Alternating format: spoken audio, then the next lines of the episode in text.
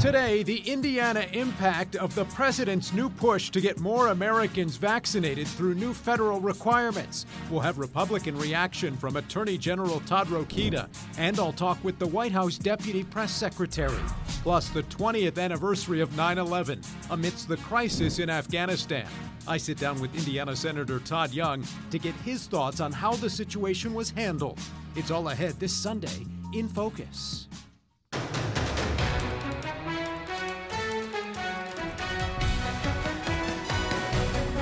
About freedom or personal choice. It's about protecting yourself and those around you. President Joe Biden announcing sweeping new vaccine and testing requirements Thursday, and it's already bringing a lot of reaction here in Indiana and beyond. Good morning, I'm Dan Spehler. The state's numbers about what they've been the last couple of weeks as we see more signs of a possible plateau. On Friday, our Kristen Eskow spoke with Indiana Attorney General Todd Rokita, who says when it comes to these new federal requirements, he's now considering legal action. We have individual responsibility, we have individual liberty because we know how to take care of ourselves, we know how to take care of our families. Indiana Attorney General Todd Rokita says he's already spoken with some of his counterparts in other states about ways to block President Biden's new COVID 19 mandates. Looking at the emergency powers of OSHA directly, and does this fit the emergency definition? There's another idea. All kinds of different things. Rokita says he'll have a better idea of his next steps once the text of the mandates is released. Governor Eric Holcomb believes legal challenges are inevitable. Going into the private sector and mandating the private sector to no matter how many people they employ is a bridge too far for me. Holcomb says he supports private businesses mandating the vaccine themselves if they choose. We have been encouraging employers to urge their employees to get vaccinated. Uh, we do think that it's it should be the employer's choice as to whether or not to require. President Biden was asked Friday morning about the anticipated legal challenges to his plan. Have at it. And I don't know of any scientist out there in this field that doesn't think it makes considerable sense to do the six things I've suggested. But the Indiana Attorney General believes the move won't make Hoosiers safer. I think it's going to have more, it's going to cause people to be more hesitant to take the vaccine because they're going to trust government now even less. From the Indiana State House, I'm Kristen Eskow. Kristen, thanks. More reaction here. Congressman Andre Carson said, I support the president's bold plan to fight COVID 19. If we don't get this virus under control, he says we could lose many thousands more Hoosiers. He says getting all eligible Americans vaccinated is our only path out of the pandemic. Indiana Congressman Larry Bucshon, who's also a doctor, said, I encourage all Americans to get vaccinated. However, I firmly believe this medical decision should be made between a patient and their doctors, not by federal mandate. I spoke Friday with White House Deputy Press Secretary Karine Jean Pierre about some of the political backlash over the president's announcement. Is that kind of backlash inevitable at this point? Look, I mean, the president was very clear, Dan, when he spoke yesterday about how he is moving forward his administration, this whole of government approach on combating um, this COVID pandemic that we have been living with for over a year now. And for the president, he's been very clear about this, this is not about politics. This is about saving lives. This is about making sure that we're getting more people vaccinated. This is about decreasing hospitalizations and death, deaths, right, from COVID 19, keeping schools open, our economy open.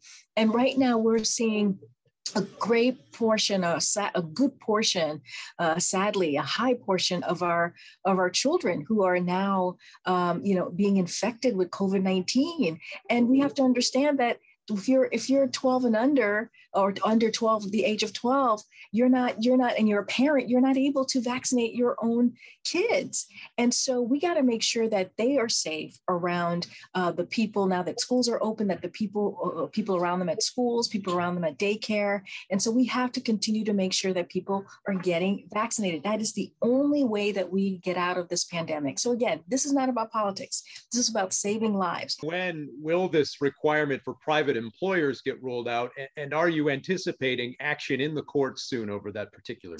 Well, I can't speak to the action in the court stand, but what I can say is the Department of Labor they have they have the right when they see a grave danger, right? When they when when we're talking about the Department of Labor among workers uh, to act And this is what the Secretary Walsh is going to do. He's going to act because there is grave danger. So he's going to push forward the standard uh, that was given to him uh, by Congress. Uh, this was a, uh, the standard is, is enacted by Congress. Uh, and so OSHA and the Department of Labor, they're going to figure out how to move forward, how to how to proceed and what the what the, the process looks like. So we're going to leave it to them uh, to make that happen. And just to be to just to remind people who are watching, basically what the president has asked uh, and what the Department of Labor is going to do is anybody who, any business who has uh, more than 100 people to make sure that people are fully vaccinated, if not fully vaccinated, um, get tested regularly. And we, again, this is about saving lives.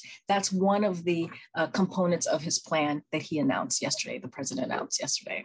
President Biden, when he was running for president, said he didn't favor the idea of mandating the vaccine. What was the specific turning point that, that forced yeah. a, a, change in his thinking on this? And Dan, you're absolutely right. It's a great question. Uh, well, we didn't expect, he did not expect that people would not get vaccinated. We have to remember these vaccines are safe, they're accessible, uh, they're really easy to get, um, and they will save your lives. They will prevent you from getting uh, very ill, ending up potentially ending up in the hospital uh, from COVID 19. Now we have the Delta variant, which I'm sure uh, you all have been talking about, Dan. And so we have to make sure that we do everything that we can to save lives, protect people of my interview there with the White House Deputy Press Secretary Karine Jean-Pierre. You can see more of that on our website. In the meantime, we're also hearing from Indiana Senator Mike Braun on the president's newly announced vaccine requirements. Senator Braun saying the president is reeling from his failures in Afghanistan, the border, and our economic recovery by desperately overstepping his authority, in Braun's words, with these vaccine mandates for private businesses that he feels violate the individual liberty this country was built on. Senator Todd Young said, I received the COVID vaccine and encourage Hoosiers to do the same, but he says the president, in his words, has no right to force private employers to intervene in their employees' personal health decisions. This week, I also spoke with Senator Young about the crisis in Afghanistan with a memorial scheduled later today in Logansport for Corporal Humberto Sanchez, who was killed along with 12 other service members in an ISIS attack late last month. This week, I asked Senator Young about the situation overseas and what this moment means for our country as we mark 20 years since September 11th. The situation in Afghanistan obviously has been front and center here in the news in recent weeks, especially after the tragic loss of 13 service members, including a Marine from Indiana. What is your message for the families of those we've lost? To Corporal Sanchez's family out of Logansport and to the other dozen uh, service members uh, that lost their lives on behalf of this country.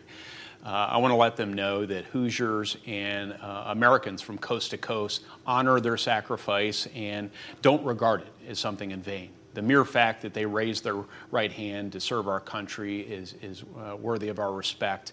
And let's remember that for 20 years, those service members uh, kept America safe and secure. This 20th anniversary of uh, September 11th, this week, uh, Saturday was September 11th. President Biden recently saying, uh, after 20 years, I've learned the hard way there was never a good time to withdraw U.S. forces. Uh, you also served as a Marine. What's your response to that? And what was our presence there worth it?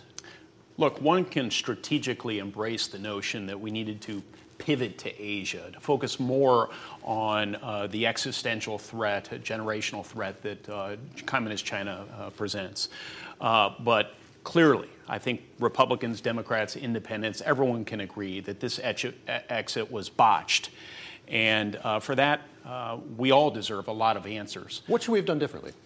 Well, we should have, in short, decided to uh, identify uh, all the Americans that were there and first get the civilians out and those who fought alongside of us, then get the people with guns out. It's really that simple. Uh, but instead, we got our, our Marines and, and, soldiers and others out uh, before uh, having the civilians uh, taken out. And, and um, there, there's a lot of retrospection to be done. Should have we vacated Bagram Air Base? Uh, should have we let our allies and partners know before we uh, were in the process of withdrawing? Uh, all these things we'll be looking into the, at the Foreign Relations Committee next week when the Secretary of State appears before us. To President Biden's point, though, that was there ever a good time to, to do this? Uh, there was a good way to do this. There was a good way to do this, and uh, that would have been a more methodical approach. You notify our allies. Uh, you don't give up air cover. You certainly notify the Afghan National Security Force that you're in the process of disengagement so you don't spook them, uh, thus leading to, in part, to their dissolution as a military force.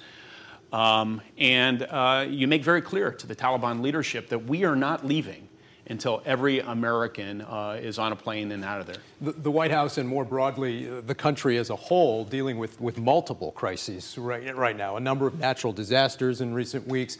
Uh, with the pandemic still raging, a lot of division in this country in what's already been a very divisive time. Compare that to the, the mood in this nation 20 years ago after 9 11. Can we unite as a country to overcome the, the, these many challenges that we face? Well, we can, and, and I'm glad you gave me the opportunity to drive that message home.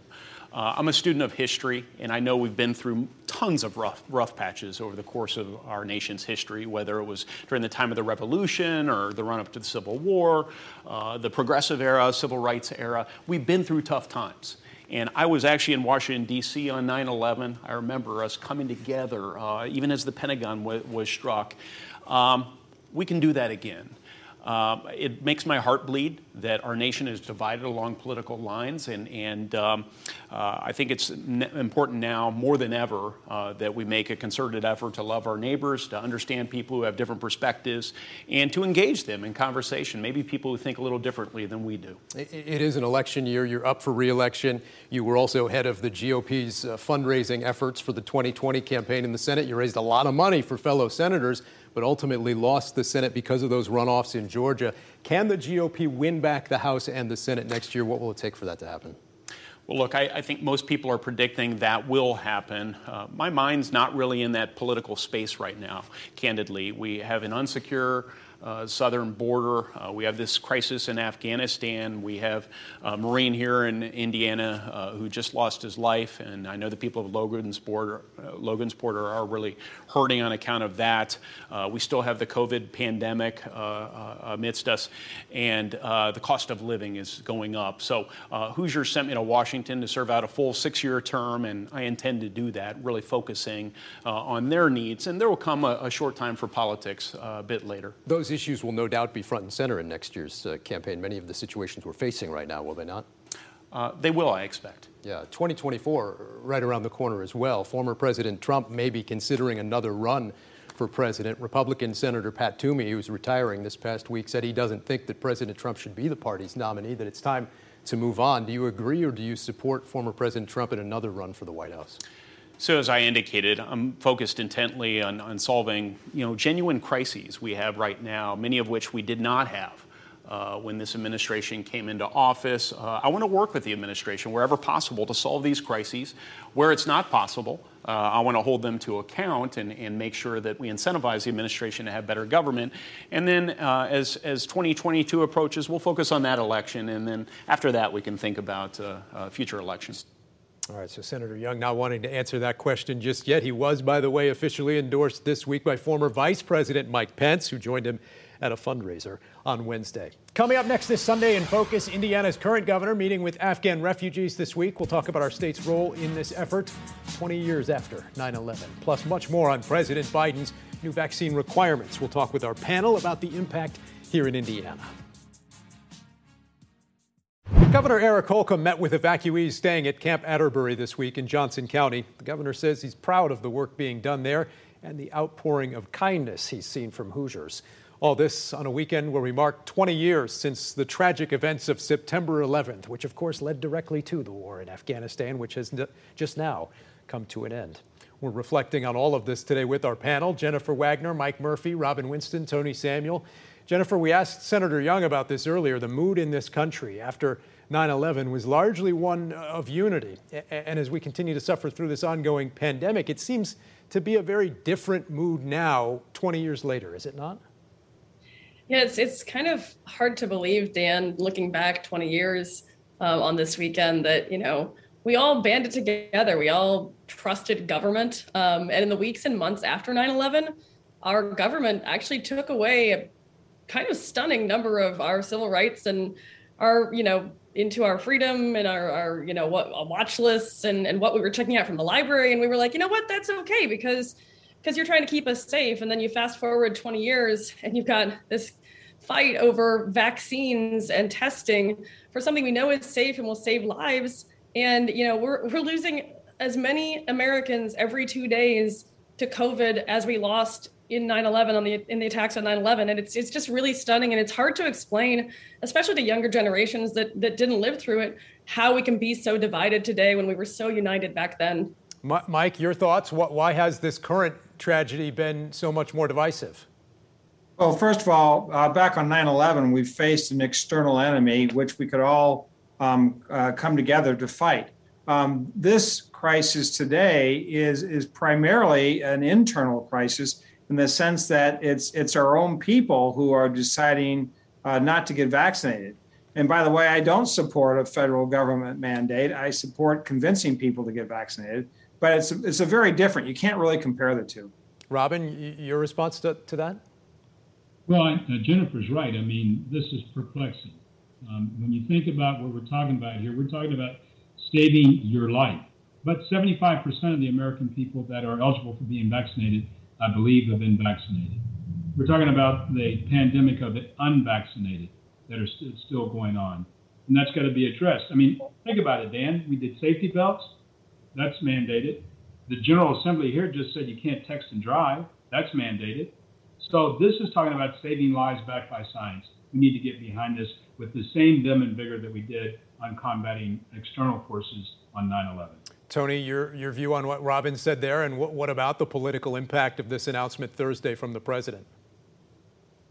Well, it's uh, it's an overreach. Uh, he's dividing the country further. Um, he's pitting again uh, the vaccinated versus the unvaccinated. And I've said on the show before, it's not a question. That's not the question. The question is there are folks with immunity either by vaccine or natural immunity, and we need to take that under consideration. The people, the reason that people don't trust this president and this government is because he's flip flopped on so many things. He's gotten so many things wrong, not just on uh, the COVID issue, but on the economy, on the southern border. Why is he not talking about all of the illegal uh, folks coming over the southern border? 200,000 a month, going to be 2 uh, million in this year that are unvaccinated, that are spreading what, uh, as I understand it, is, is the Lambda uh, variant coming from Brazil, and that's maybe what we're going to face next. There's also not enough focus on where this came from. Instead of dividing this country, why aren't we looking more at China? Uh, you know, whenever you talk about China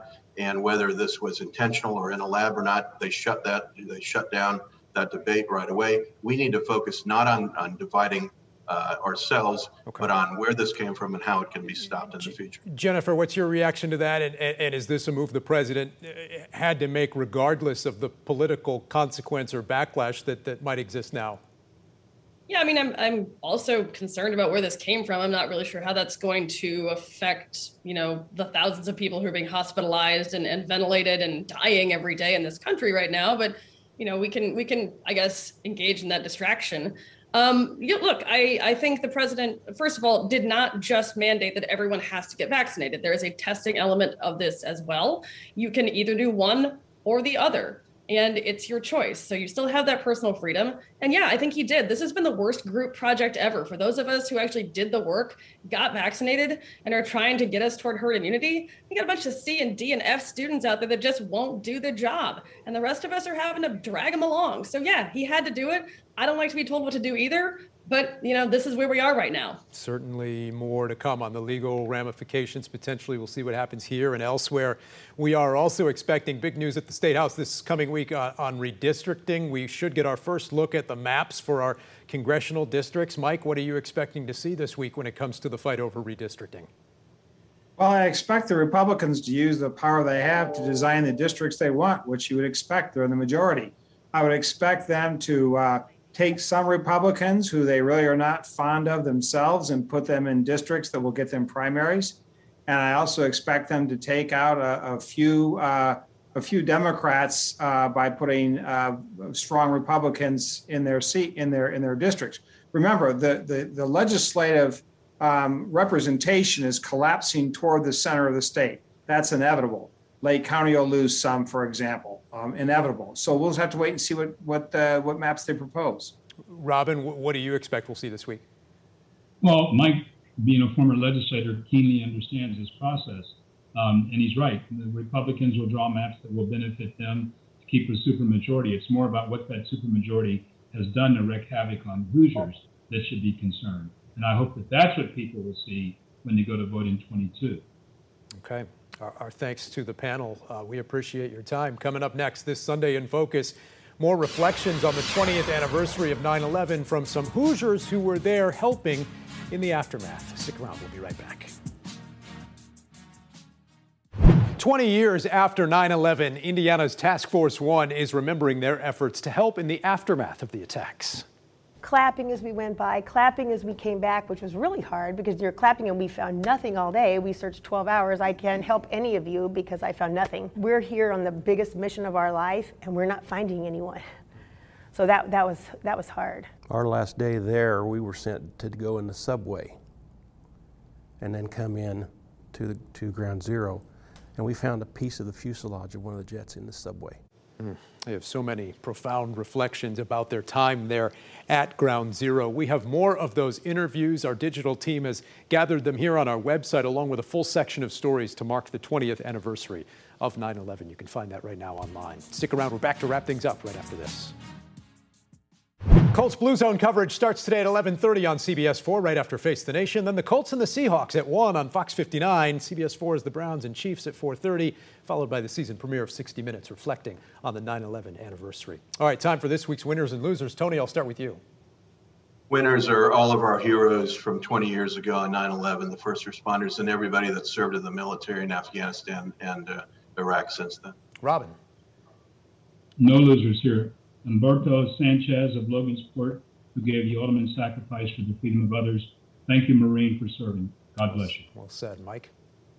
I would say the winners are the people of Johnson County who have welcomed the Afghan refugees with open arms. I haven't heard or seen a single bit of protest from Johnson County. Jennifer. Yeah, just to echo what everyone's already said, you know, to look back 20 years and reflect on our losses, but also to hope that we can take those losses and learn from them um, and, and become a stronger, more united country. All right. Thank you all. And thank you for joining us this week. We'll see you again next Sunday in Focus.